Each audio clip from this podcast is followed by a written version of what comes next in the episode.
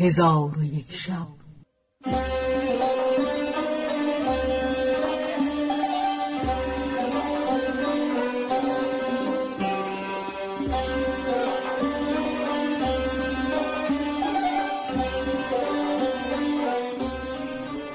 داستانهایی برآمده از ژرفای تاریخ و تمدن و فرهنگ مشرق زمین.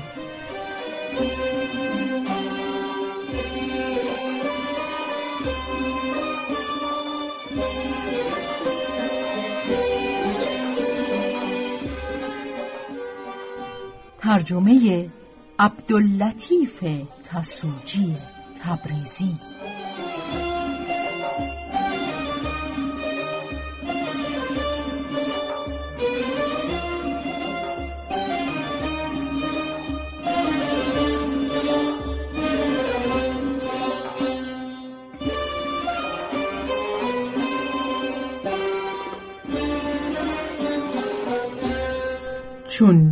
شب سی و چهارم برآمد.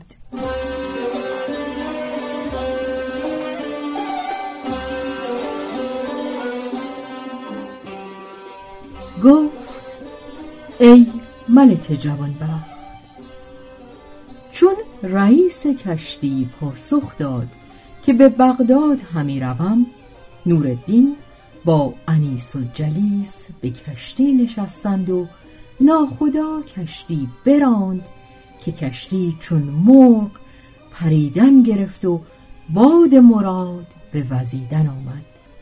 نورالدین و انیس و جلیس را کار بدین گونه شد. و اما غلامان سلطان به خانه نورالدین آمده درها بکندند و قرفه ها بشکستند. از نورالدین اثری نیافتند. خانه را ویران کرده خبر پیش سلطان بردند که نورالدین پدید نگشت. سلطان را خشم فرو گرفت گفت در هر جا که هست بایدش به دست آوری. ابن ساوی گفت کس چون من نتواند که او را پاداش دهد. پس ملک بفرمود که ندا در شهر بدادند که هر کس نورالدین را پدید آورد هزار دینار زر و خلعت گرانبها از ملک جایزه دارد. و آن کس که او را پنهان دارد و جای او دانسته نگوید مستوجب عقوبت ملک خواهد بود. خادمان و مردم شهر نورالدین را جستجو همی کردند. ولکن نورالدین با انیس و جلیس سلامت به ساحل رسیدند. پنج دینار به ناخدا داده از کشتی به در آمدند و همی رفتند که پیشرو غذا ایشان را به باغهای بغداد رهنمون شد. به کوچه ای رسیده دیدند که آب زده و رفته اند و این سو و آن سوی کوچه مستبه هاست و در چندین جا حوزهای سنگ پر از آب صاف است و آن کوچه سرپوشیده بود و در بنگاه کوچه دری بود بسته. نورالدین با انیس و جلیس گفت خوب جای آسایش است. در حال به فراز مستبه نشسته روی از گرد راه بشستند و خوردنی خورده بخسبیدند.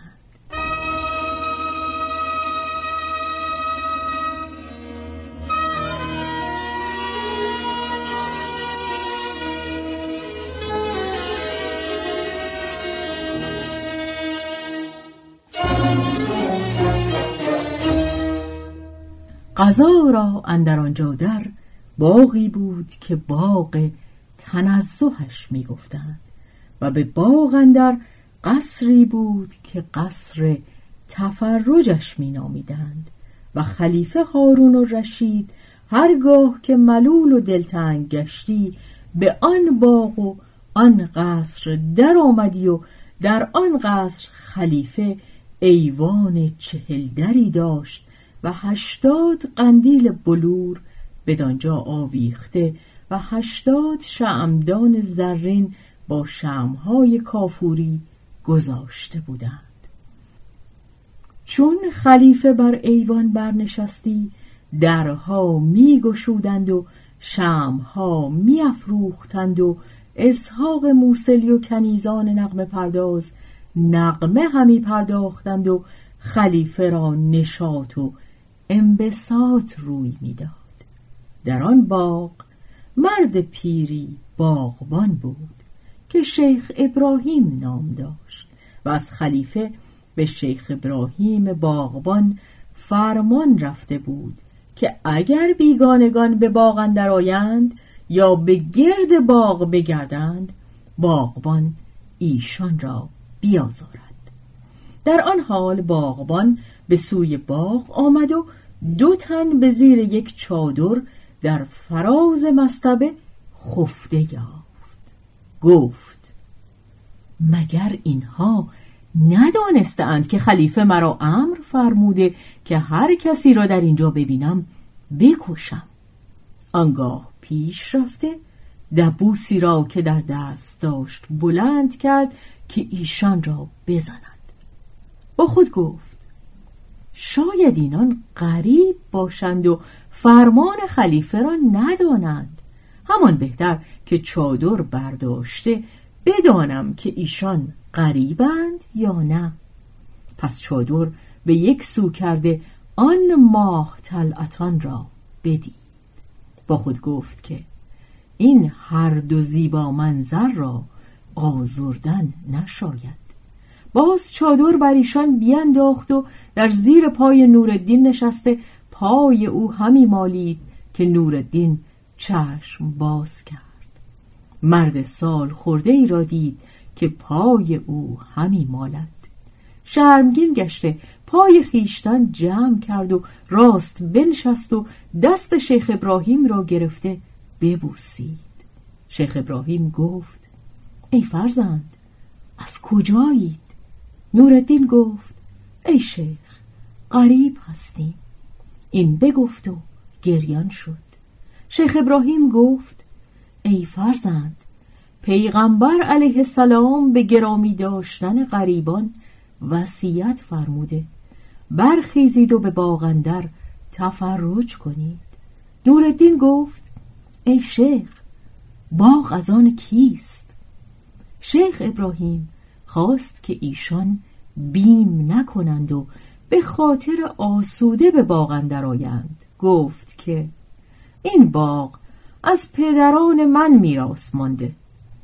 علی نورالدین چون این بشنید او را پاس گفت. آنگاه شیخ از پیش و ایشان بر اثر او به باغ اندر شدند. باغی دیدند خرم بدانسان که شاعر گفته درخشان لاله در وی چون چراغی ولی از دود او بر جانش داغی. شقایق بر یکی پای ایستاده چو بر شاخ زمرد جام باده.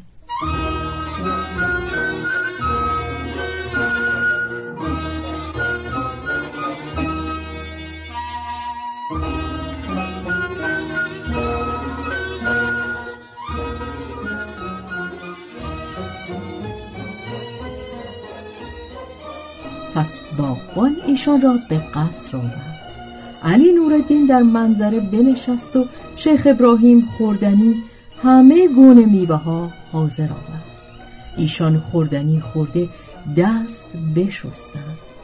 علی نورالدین با شیخ ابراهیم گفت که احسان بر ما تمام کردی و آنگاه تمامتر است که شراب نیز بهر ما بیاوری شیخ ابراهیم قدهی آب شیرین و صافی بیاورد.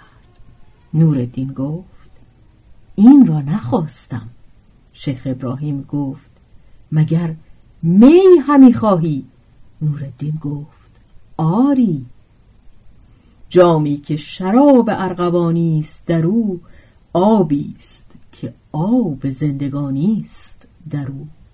زان باده که جانهای نهانی است در او پیری است که آتش جوانی است در او. شیخ ابراهیم گفت اعوذ بالله سیزده سال است که من چون این کارها نکردم پیغمبر علیه السلام فرموده که نفرین خدا بر گسارنده و فشارنده و بردارنده شراب باد. نورالدین گفت با تو سخنی گویم. اگر تو می نگساری و نفشاری و برنداری از این سنفرین بر تو هیچ یک خواهد رسید. شیخ گفت لا والله. نورالدین گفت این دو دینار بستان و این دو درهم نیز بگیر به دراز گوش نشسته به سوی میخانه رو و از دور بیست چون بینی که کسی شراب همی خرد او را آواز ده و بگو این دو درم مزد تو و بدین دو دینار می بخر و بر درازگوش بار کن. چون چنین کنی نه گسارنده باشی و نه فشارنده و نه بردارنده و نه مشتری و از نفرین نبی چیزی بر تو نخواهد رسید. شیخ ابراهیم بخندید و گفت کس از تو ظریفتر و خوش ندیده بودم. نورالدین گفت یا سیدی ما امروز تو را مهمانیم. باید خواهش ما به جا آوریم شیخ ابراهیم گفت ای فرزند به سرداب اندر خمهای شراب است که بهر خلیفه مهیا کرده اند. تو به سردابه شو و آنچه که خواهی بردار. نور به سردابه اندر شد. دید که خمهای شراب به یکدیگر پیوسته اند و قنینه ها و قرابه ها و ساتگین ها به هر سو فرو چیده اند. پس قرابه چند پر از شراب کرده با انیس و جلیس به باد گساری بنشستند و شیخ ابراهیم دور از آن دو ماه روی نشسته همین نگریست چون شراب بر ایشان چیره شد و چهره ایشان سرخ و چشمان ایشان مست گردید شیخ ابراهیم با خود گفت چرا من از ایشان دور باشم؟ کی خواهد بود که دولت وصل چونین دو ماه روی دست دهد؟ پس نزدیک آمده به یک سوی ایوان بنشست. نوردین گفت ای شیخ به جان منت سوگند می‌دهم که نزدیک آی و پیشتر بنشین. شیخ ابراهیم پیش آمد و نزد ایشان بنشست.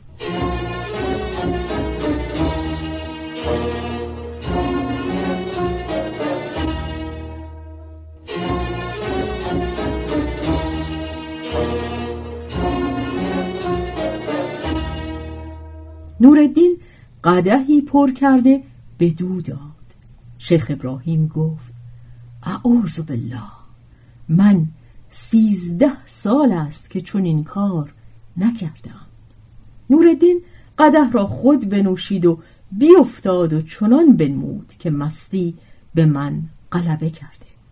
پس انیس و جلیس به شیخ ابراهیم نگاه کرده گفت یا شیخ کار این پیوسته با من همین است که ساعتی با من باده گسارد پس از آن بخسبد و مرا تنها گذارد.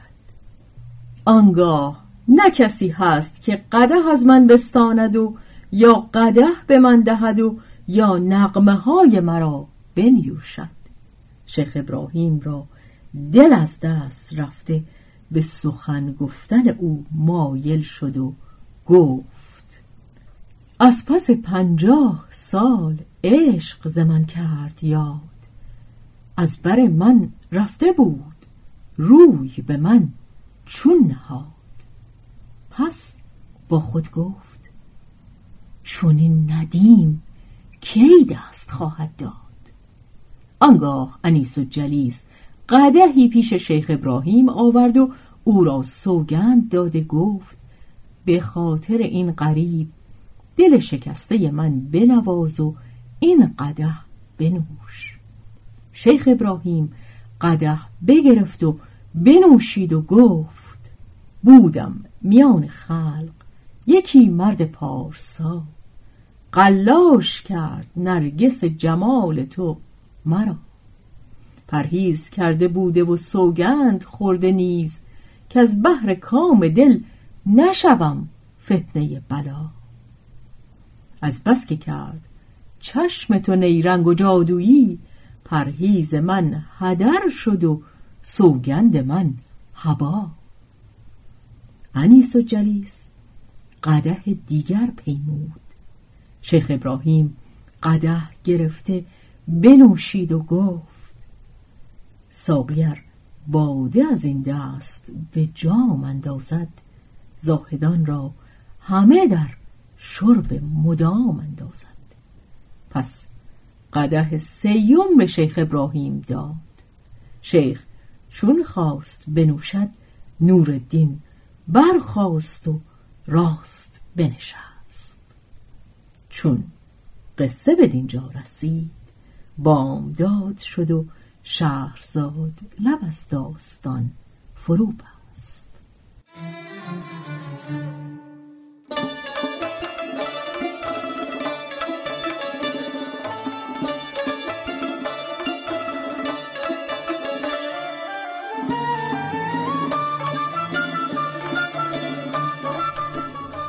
به روایت شهرزاد فتوهی